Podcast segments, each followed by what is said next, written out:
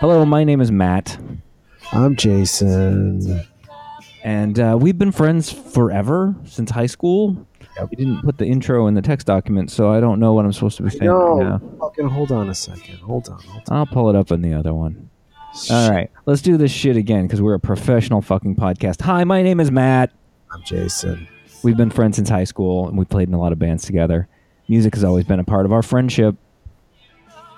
We wanted to start this podcast to talk about the records that are meaningful to us, not necessarily the best records of any time period under anyone else's judgment, just our own stupidity. and we are often stupid. Sometimes we're, we're going to talk about really good albums. Sometimes we're going to talk about really, really shitty albums. But all of them mean something to us. This is We Listen to Records.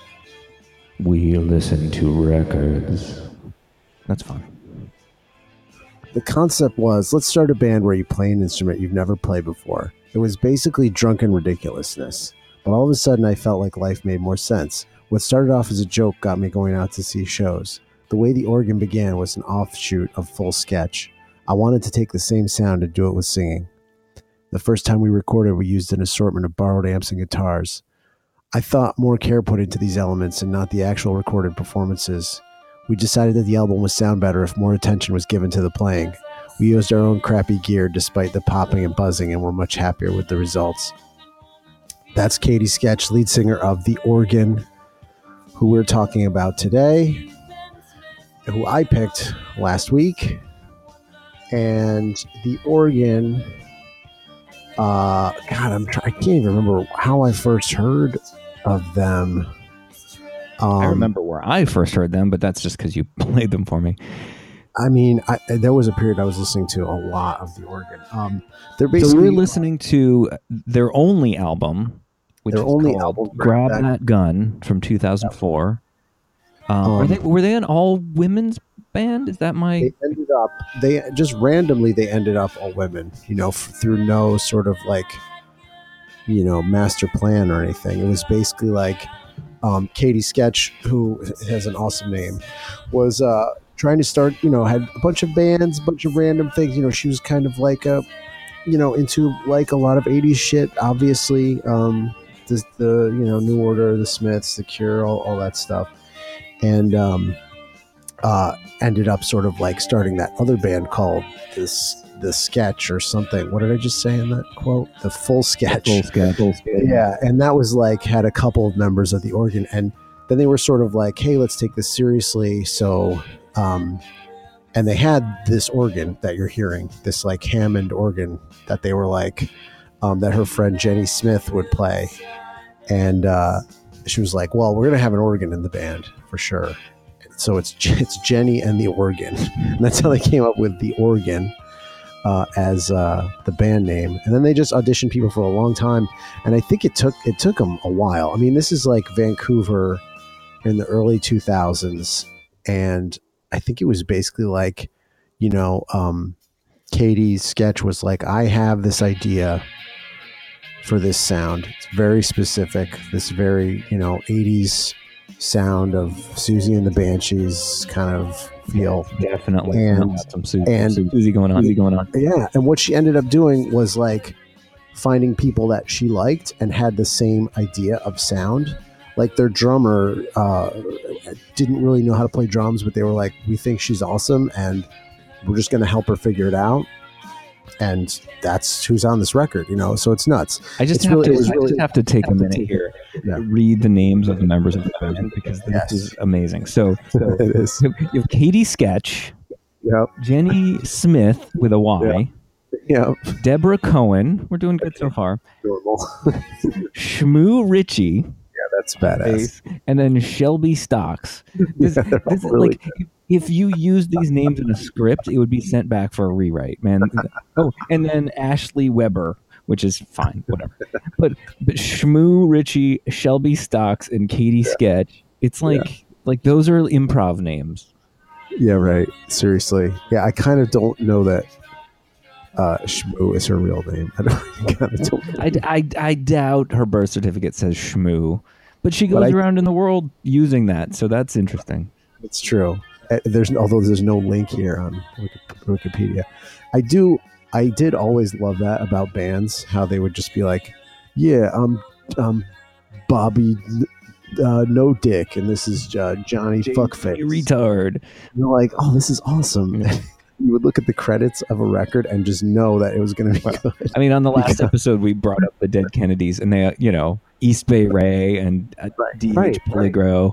Um, I don't know when that finally hit me that like, you know what? these are made up names. Just just fucking whatever. It doesn't matter. And it always kind of bothered me like, well, wait a minute, but how do you know that that's that person or I don't know, it just it it took I think it actually took a while to sink in that like it doesn't fucking matter.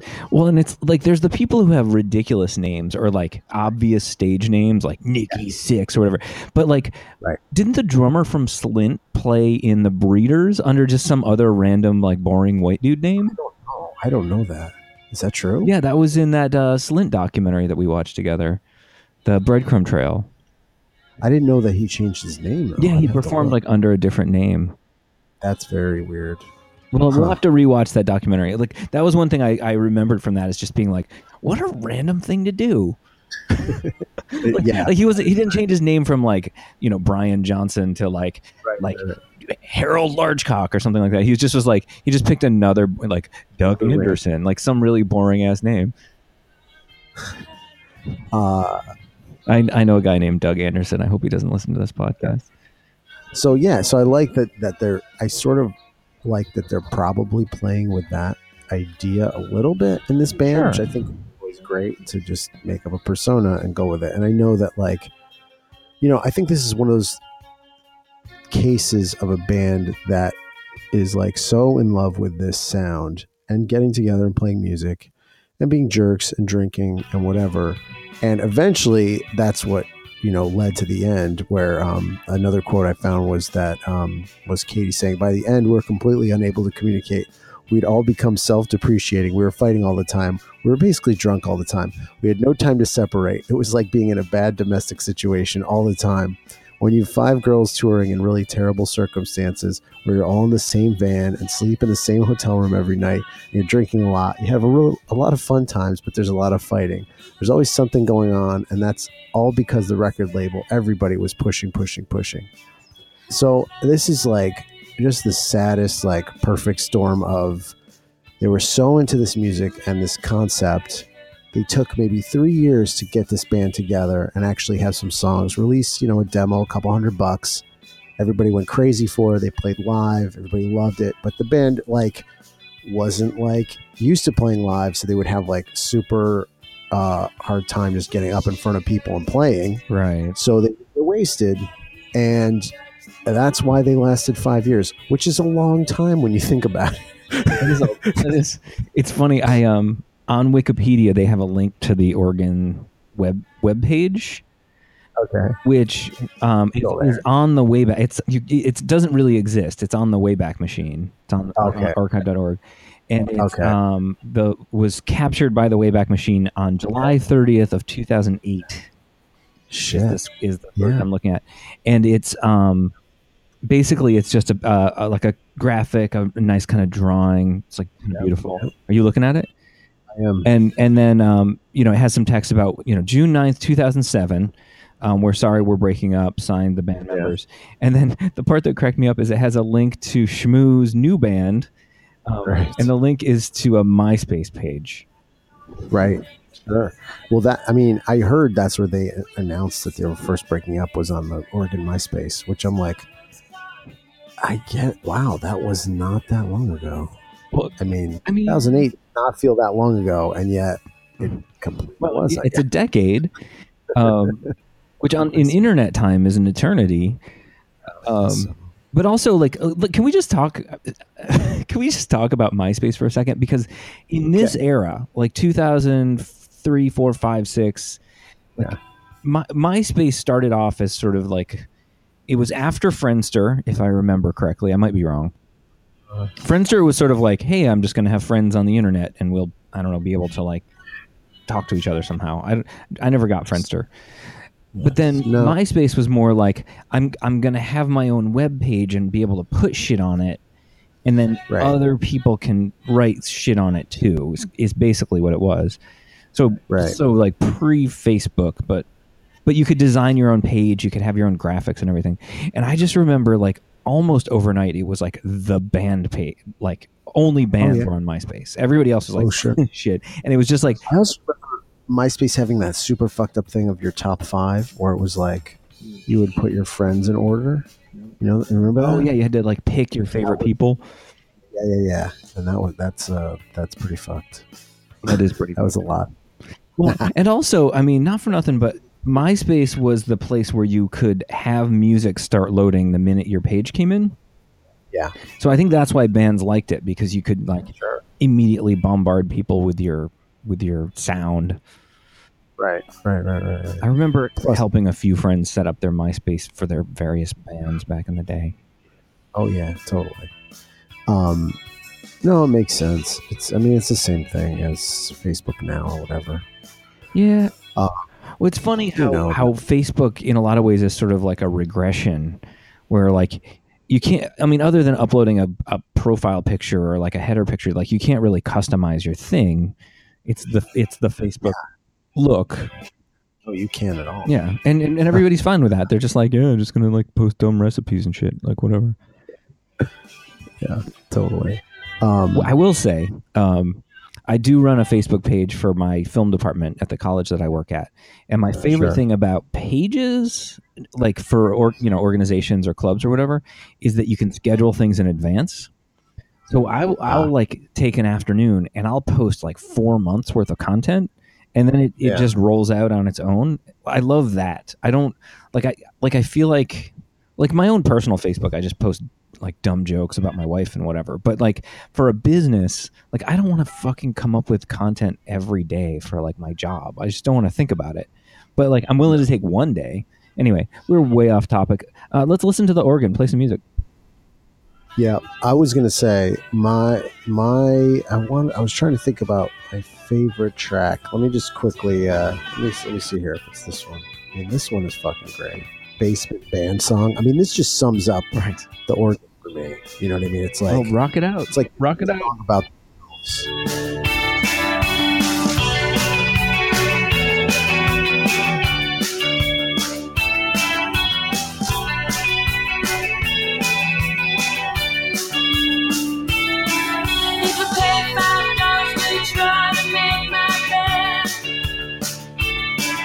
If I well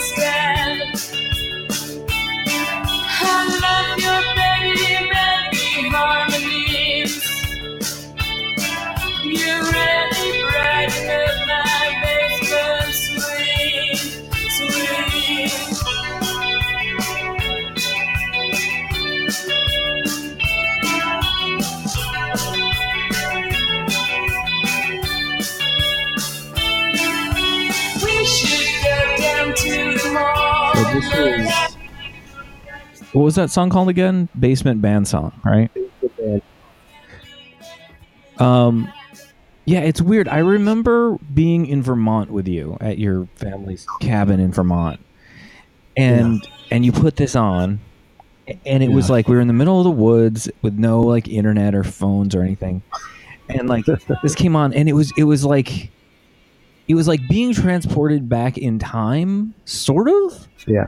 To Yeah. to like I don't know, like the '80s and Siouxsie and the Banshees and all that stuff, but at the same time, it it it's also really contemporary in a way that I, I can't quite put my figure on. Like they're they're they have one foot in each world, you know. Yeah, they do. They totally do. It's that. It, what's funny, like for me, it's that like simplicity of the arrangement and the instrumentation. And I mean, they, they have there's like no effect on that guitar. It's like maybe a little chor- kind of chorus, kind of like crank up the treble, but it's just like a real basic guitar drum. Everything has like a very kind of flat sound Yeah. but that's also not just that sort of post punk 80s sound. It's funny because you just fucking, I just use post punk for unwound, for whoever the fuck. Well, everything ha- you know. Post-punk punk doesn't- everything is post punk. Well, fucking fucking Yeah, Eminem really is is. post punk in terms of like chronology my entire fucking record collection is post punk. Really, let's face sure, it. sure. With a few punk records, it's like punk and then all post punk. So it doesn't. It's garbage. I gotta stop using that. Um, uh, but it's that it's that minimal sound that's like almost robotic. Like like even that here listening to it now, it's like it's like Devo kind of like very sharp and like like a metronome, you know. But then her vocal is very like a little bit disaffected, a little bit like you know I'm I'm over this, but but I'm you know I'm not like so like depressed and emo as like a cure or something like that. Like it's not going all out like that. It's very like sort of cold, which I like. I don't know. There's uh, there's it's just it just totally gets me on like all of those levels Right. for some reason. And yeah, it felt like by the time I heard about it, I, I'm pretty sure they were done already. Sure. managed to gra- to get all of their seven inches though, and uh, play those forever. But it's funny. I this album comes out of an era, and I think it's like, uh, for lack of a better term, it's the MySpace era. It's sort of the the end of when radio dominated. It's sort of like when you could start streaming stuff or or, or Napstering stuff. When iPods started existing, so people didn't listen to albums anymore; they just listened to songs. And I feel Yeah. like there's so many bands that I I can think of from this era, like 2003, 4, 5, whatever, that, that kind of got one album out and then disappeared. And it was Mm. good stuff, but it just wasn't a time when people were buying music in this way anymore. Like like Grab That Gun is an album. Like it has a beginning, it has a middle, it has an end. It's like classic in that way. Um, Yeah. And this is an era where like people are like looking for that one hit song and they don't give a shit about anything else. And you know, uh, bands were still thinking that way, but labels were just like, I'm just going to put out the one hit that'll go on the iPod. And you know, there's so much stuff that came out in this time that just kind of dropped off the face of the earth because it didn't hook. yeah, I think in this case there was a lot from what I was reading. There's a lot of other issues that were happening. Like they were because they're from Vancouver, they signed with Mint Records, which is a Vancouver label. Who I don't, I can't really. I mean, they're they're tiny. I couldn't find any anybody that I really knew of else that they, that they put out that I even recognized. So they had to pair with another label in Canada, 604 Records, which is run by the guy in Nickelback. believe it. So, so they, so they put, and this is what fucked them is they put this record out in a joint label like situation where both of the labels had to agree on everything to do to move ah, forward. that'll So, so, the so that took forever getting it out, and then they were like, "Look, we need to sign with somebody in the U.S. if we're going to do anything because we like the, the reality is we can't just tour and play in Canada and be okay." Like they really wanted to make a go of this, so they and they wanted to get on Beggars Group, who were originally British and had an arm in in the states, and they wanted to get on Beggars Group, which is a huge label, and that would have been amazing, but. uh the labels in Canada, there was some issue with them. So they couldn't get released on them, and they got released on some t- other tiny label in Europe. So they toured there for a tiny bit, but it was just like, it, I mean, they said like it was just trying to tour and promote this record little by little by little by little, and just it never catching on, and they're just constantly, you know, like with no money in the middle of nowhere all five of them together, like finally just like fuck this. Let's go back to fucking Canada. And uh, the organist uh, Smith and uh, Sketch opened up a bar in Toronto, actually, Oh. which has closed now. Yeah. But uh, so like you know, I don't think it was like we hate each other. It was just like, come on, how long are we going to do this? And and it just happened to be like so many sort of missteps of the labels or not or you know and they and she even says like that was probably a mistake in hindsight signing with both of them Right. We should have gone after some somebody bigger and we should have definitely signed with someone in, in the states if we wanted to like actually get somewhere and i mean you can hear like they know what the fuck they're doing. This sound is fucking great. And this is like a case of also like their bands get produced by engineers and sound engineers and, and producers and and but I really can tell in this case. And what's what's really funny is um uh, Katie sketch, like a friend of her dad's was an audio engineer, and she ended up like her dad had a company like you know electrician or something, and she worked for her dad, and they wired his studio, and he would let her borrow records and like you know Eurythmics and all kinds of like punk rock, uh, you know, Blondie and stuff. And she was like awesome. And she was sort of a classically trained, you know, um, pianist or, or violinist or something. So, uh, so that's what first got her. And I guess this guy did a lot of like 80s stuff. And she was like, learned from him about that sound Right. and loved it and was like, you know, I'm going to carry this into what we're going to do. Like, it's it's one thing to be able to write great songs and and play live. I mean, the, there for a band to work, there has to be so many fucking things that shouldn't come together. You have to be really good live. You have to have a great live show, which is a whole performance aspect that is anti a lot of people's personality who want to just create music. Then you have to be able to be really good in a studio and know what the fuck you're doing and record your stuff. And then you have to be able to write those things in the first place. And I think in this case, it, it, this is like a perfect storm of the writing and the um, producing, recording part, but the live stuff. I mean, although I'm sure they did great shows, they they did. It sounded like they had a lot of um, sort of like issues that probably would have been worked out performing live. But well, and then and then even if all those three things go right, you still have to have like somebody to. I mean, I you. think and then you know, as I'm, you know, as you're talking, I'm sort of clicking around. I think it's really telling in a lot of ways that nobody went on to do anything else. Well, they did though. I, I was looking, and it seems like almost all the members are sort of doing side projects. And the other thing is, people are asking um, Katie Sketch, like, "Hey, Reunion know, tour or something. I don't do stuff or whatever," and she said that I was literally told by the those labels that we released on that if I put anything out, I will be sued. Jesus. So who knows when her contract runs out? I mean, and by now she's probably just like, "Fuck it." Like they could have signed like a ten year contract. Yeah, that's insane. Who knows? You know what I mean? And then that's it. She can't do anything because she's like, well, the organ broke up, so if I do anything solo, like I'm gonna be sued. That is a fucked up place to be in. So she's put out some random things under another name with some friends, but I'm sure she's also just like, fuck this, Right. you know. You know, I'll, I'll make music for myself. Who gives a shit? do I do I need to be heard by everyone in the world? No. Right. Right. No, why? Why? And, and you and you leave the world with this record? Great, done.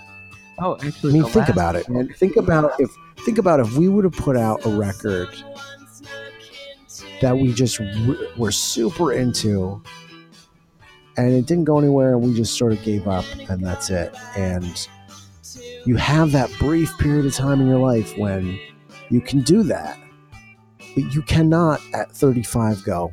Matt, here's my idea. Let's Right. go. Fu-. I mean, sure, Leave the two kids at home. Let's go. you don't have the like you don't have the balls to ignore everything that's going Right. on and you don't have the the physical like insanity to go touring i mean the brief brief stuff that we did it was like i'm fucking exhausted carrying all the shit all over the place and loading stuff in from cabs into venues and, and then the sound guy's like hey wrap it up fuck you man fuck this shit honestly matt man those are th- those are my sad kind of bad memories of uh Live of- of performances. yeah. project.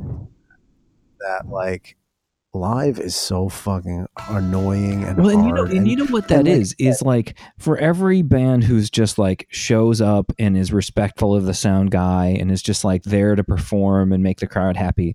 There's like ten cock rock dicks who think they're fucking you know the king of the world who are just like screaming at the sound guy and being assholes to the bartender. And like I'm sure if you work in one of those clubs over time, you just get jaded. Everybody walks in the door is just a dick. You know what I mean? Yeah yeah it's it's a it's fucking just insane and and so so you know i definitely realized right away like you have to like really be into this to want to um, take the time to get over this shit. And um, yeah, no way. So let's. Uh, um, I want to. I want to listen to more music. Could you put on um, track number nine? No one has ever looked so dead. Yep. It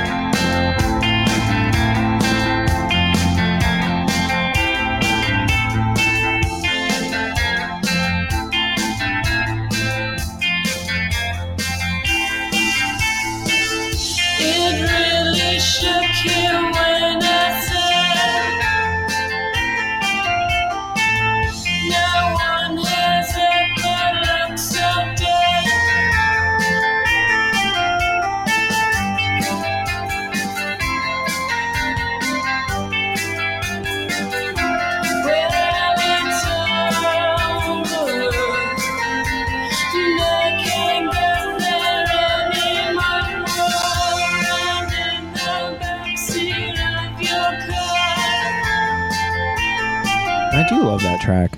So I was just thinking while we were Yeah. listening to that, you know, this is our fourth episode. I don't know what order they're going to be released in, but this is the fourth one that we've recorded. They're gonna go in the Sure. order of when we say. Which so the last of the i- i- in the order of recording, however they're released, the last thing we listened to was Camper Van Beethoven, which is very like witty but also goofy and kind of like like like a not throwaway but like f- funny. Like they they were taking not taking things as seriously, right? And then before that we had Smashing Pumpkins, a band who takes themselves way too seriously. Um, and then Unwound, who was just kind of a separate thing. But like the the thing that is interesting about the organ for me is that like the word that keeps coming into my mind is earnest. Like they're so earnest. Yeah. Um, like they really want to make this album and have this sound, and and they're all working. Yeah, yeah, You know, every song, Yeah. each song is you know different and it's its own thing, but like kind of all sounds the same in a lot of ways. Oh yeah, no, but in, in a great, great way. Like they don't fuck around with this. No, uh, they, it's like this works. We're doing it for for eleven tracks. Um, this- stick to but um, but it is interesting too because like, you know the, uh, you know we're talking about 2004 and and I and I really do, in a bigger cultural sense. Like I I think we lost something. I, I hate to do the 9-11 bullshit, but I feel like the turn of the millennium, like the the sort of changing of the guard of like generational identity, the sort of rise of internet culture, like whatever you want to sort of ascribe it to, like like we went into a period where where irony was gone, where like um, everything was just earnest. And and I feel like this album Mm. is like almost an, like the anthem for that period. you know, I think that is a sort of important element to a lot of stuff I listen to. I mean, if if you don't have that earnestness, or if it's in any way slightly contrived, then I'm you know I'm out, not interested. Or, or you have to So- take the ridiculousness to a level that it is interesting. Like Yeah, right. But but really, it's like of all the metal bands, the ones that take themselves too seriously, I can't handle. But then there are the bands that take themselves like beyond seriously, and I'm into Right. that. And we'll, we'll be we'll be talking about a few of them coming up because those are the ones that I really love, where where they've like Yeah, gone so far beyond the ridiculousness of of metal that they come full circle and it's like fun again. it's it's a it's a weird placement. I can't even like put my finger on it, you know, because because some some like garage rock kind of like white stripe sort of stuff does come off as like, oh, this is just stupid, and but then you know, very similar sounding other stuff. There's something else to Sure. it that's like, okay, Well, like is- I mean, a band that I love that we'll talk about sooner or later is Japanther, who are ridiculous, but man, they're fun and like it's fun to listen to.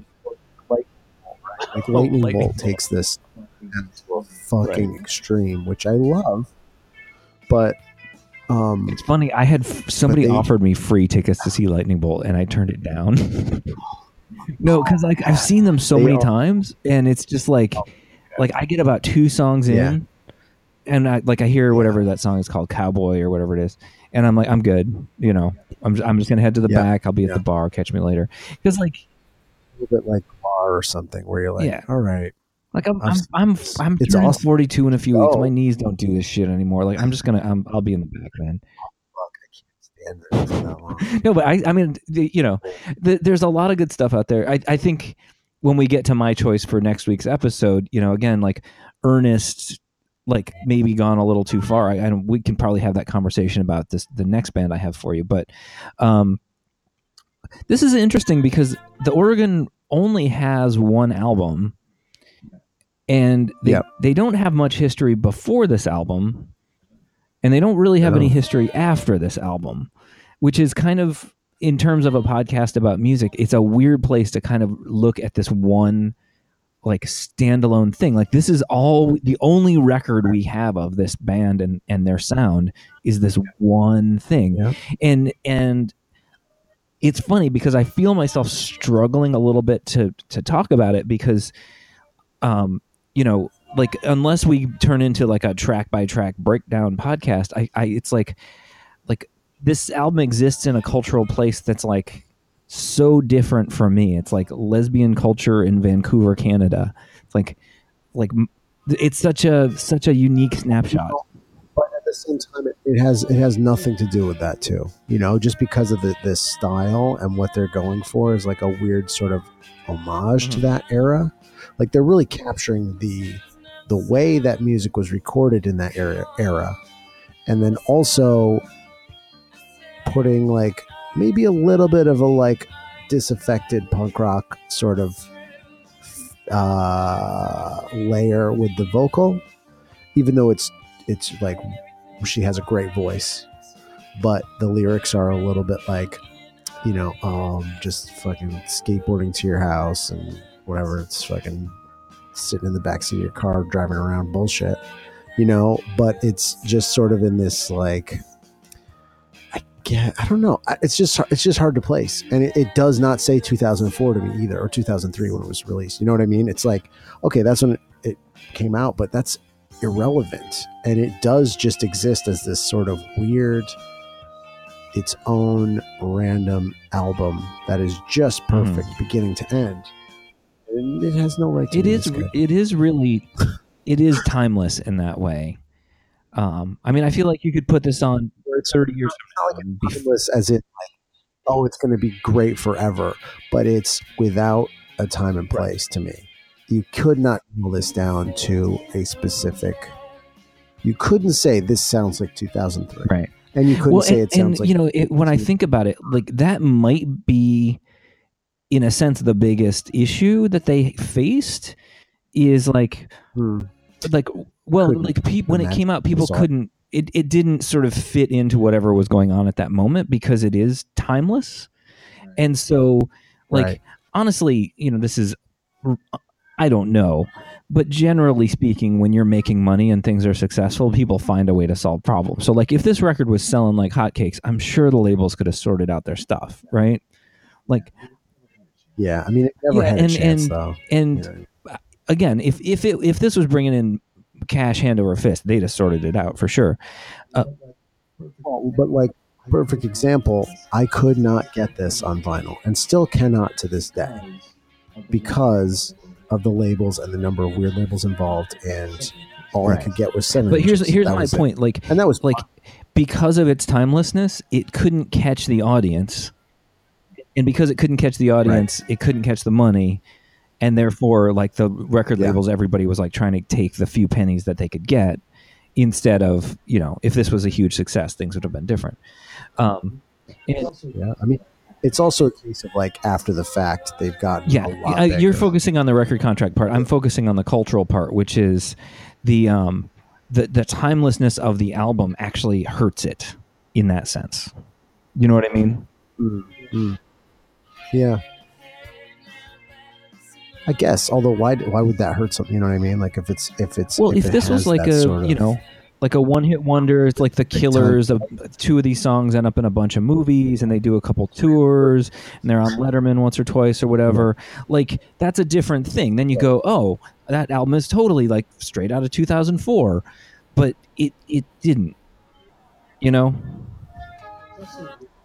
Well, it's also weird because you also can't go, hey, let's be on Letterman with this album that we've been playing on tour now for Right. two years and that came out three years ago. I mean, you can. I saw I Slayer don't play think- Reign in Blood on whatever Jimmy Fallon recently.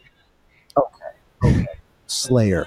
Let's talk about a brand new band. This Sure. is their first record. You have, and I've seen this a million times from writing about music and being a part of that, is you have you have like six months. You have a six month window from when that comes out to promote it, to do interviews, to play it live, to get out there, to push it, whatever, and then people are on to the next thing.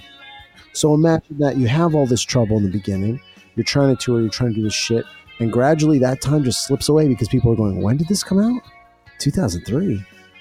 Well, okay, that's great, but we need to, we need to talk about records that are you know in 2005 now. You know what I mean? Like we're not going to review your record. Even rev- you can't even review a record that's a year old. That's it's too late. Sure. So I think that's a big part of it too. If it doesn't happen right away, then then you got to move on, and you either record another record and you make another go go around of it, or Mhm. or you break up. You know, so that's what happened So, and ironically, we're left with an oh. album with a timeless sound that kind of just hangs independent of when it was released. it just exists. I mean, it, Right. you know, I don't know anything Yeah. about the people in the band, so ignoring them and their weird drunken contract problem story, like just as an album, it is nice to kind of stumble on something that has no attachment forward or oh. backward, no no real attachment to Totally. any time in my life, no real attachment to any like big cultural moment. It just kind of exists. It's it's agree. I think that's why it ended up on this podcast because I can't quite think of anything else that I know of that sits in that completely detached space where I can just put this record on and it has no attachments personally or culturally to anything. Not, not even like another record. definite right. There are definitely records like that for me, but there that's few and far between for sure. That just have this tiny little window and they do great work and then and they move on with Well, their it- life because it's a fu- Well, it's funny because. I was talking about this podcast with my wife last night over dinner and talking about some of the things that some of the records that we want to bring up. And um, I, at one point, I brought up the Violent Femmes, and she was like, "Oh, yeah, they're so great until you get to all the Jesus stuff." And I was like, "You know, it does Oh. That second album. Once that second album exists, totally makes how you look at the first album different." Right? Sure. Like you can't ever Sure. listen to the self-titled Violent Femmes album without like hearing all the Jesus stuff on the second album. Um, and you know, uh, for anybody listening to this podcast who is a Christian, good for you. I am not. Um, so the, even with like the organ with grab that gun, there isn't even like another record by the organ to have context. It's like Right. it, that's what I'm saying. Is it, it's like so devoid of context. Yeah. You know what? You're right. And in that way, it will forever be perfect because this is it. This one record, and they're done. And I don't, I don't ever have to worry about a Billy Corgan situation. Well, here pick, pick a song. What's your favorite song that we haven't heard yet? And- and- Well, what I was going to play is a song called Cool. Stephen Smith, which I found out is actually about Morrissey, which nobody uh, had ever. Wait, is that his real name? before, except this one? Uh, Stephen Patrick Okay. Morrissey. Oh, the So Smith. Stephen- Got it. God, I'm stupid. All right, play the song.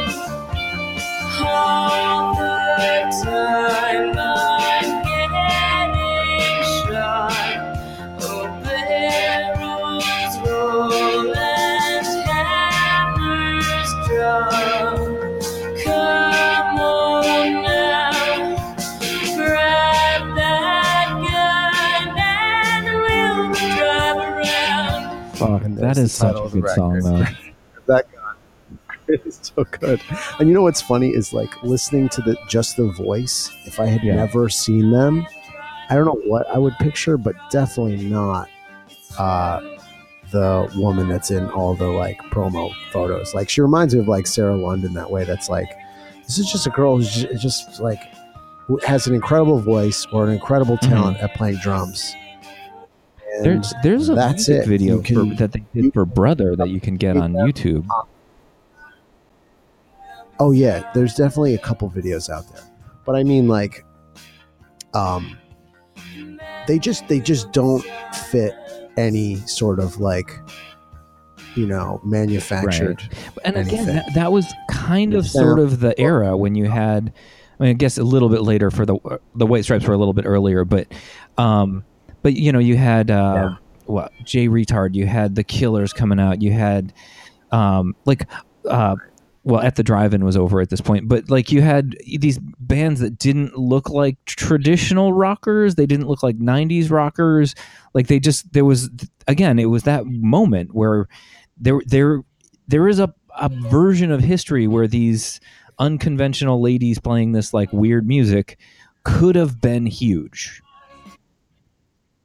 oh fuck yes i feel like they were around that time too of like That's the the strokes ones I was trying to think of, and, like- we're saying killers franz ferdinand like this kind of a little bit rock sound but they weren't as like Right. just attitude. Oh, you know, whatever. It's a great fucking record. I hope to fucking God someone sorts out the rights and re-releases it on Well, vinyl for God's Speaking sakes. of record Like, labels, I think oh, I'm going to do the disclaimer here, which is um, we it. we're we're playing the music in this podcast because we love it. We don't have the rights to it. We know that. Um, we're just fans. We just want to celebrate and discuss and argue and whatever music that we like. Um, so if you own the rights to this music and you want us to take us down, please just let us know. Please don't sue us. We're not we're not here to uh, cause any trouble. We're not making any money off of this. So um, you know, if if you have an issue with the use of the music, please let us know and we'll and we'll fix it. Um, you know, we, we're trying not to be dicks here. I mean, We're it's- trying. it- it- emphasis on Um, the attempt. I think.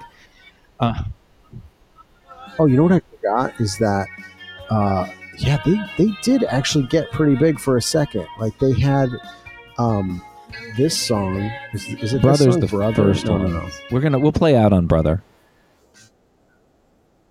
that was on the an Oh, episode of the L Word. But, like they actually, you know, were starting to get like some serious, Sure. like around 2005, six. Then you know they just Well, leave leave brother on. We'll we'll play out on this song, but um, it was a, it was a fucked up situation. Anyway, um, they also had to re- record this Oh, entire geez. record twice because they recorded it the first time and they were like, "No, this is not the sound we wanted." you know They had to why? find a new Because they were working with fucking Nickelback. well, or just some guy who's like, "I know what I know what you want." And they're like, "Nope." I feel like uh, half of this podcast is going to turn into us just talking about sound engineers and their like intrusion on records. Um, so uh, the next episode, Uh, talk about. Let's talk about. Yeah, it's my pick time. is. um, so I'm gonna pick. Uh, we're gonna go back into the sort of post metal area. Area, I guess. Again, post metal. What does that mean anymore? Um, after metal. After metal. Okay. Um, but I'm gonna pick an album that I know you and I both really love from a band that that we both really love. The band is Russian Circles, Yeah. and I want to pick their second album, which is called Station. Station. Awesome. Awesome. All right. Very good. Uh, well, we'll listen to that this next week Yeah. and talk about Uh, it. we'll, we'll, another- we'll get our rock on. Um, so in the meantime, this is We Listen to Records. and this is Brother from Grab Your Gun.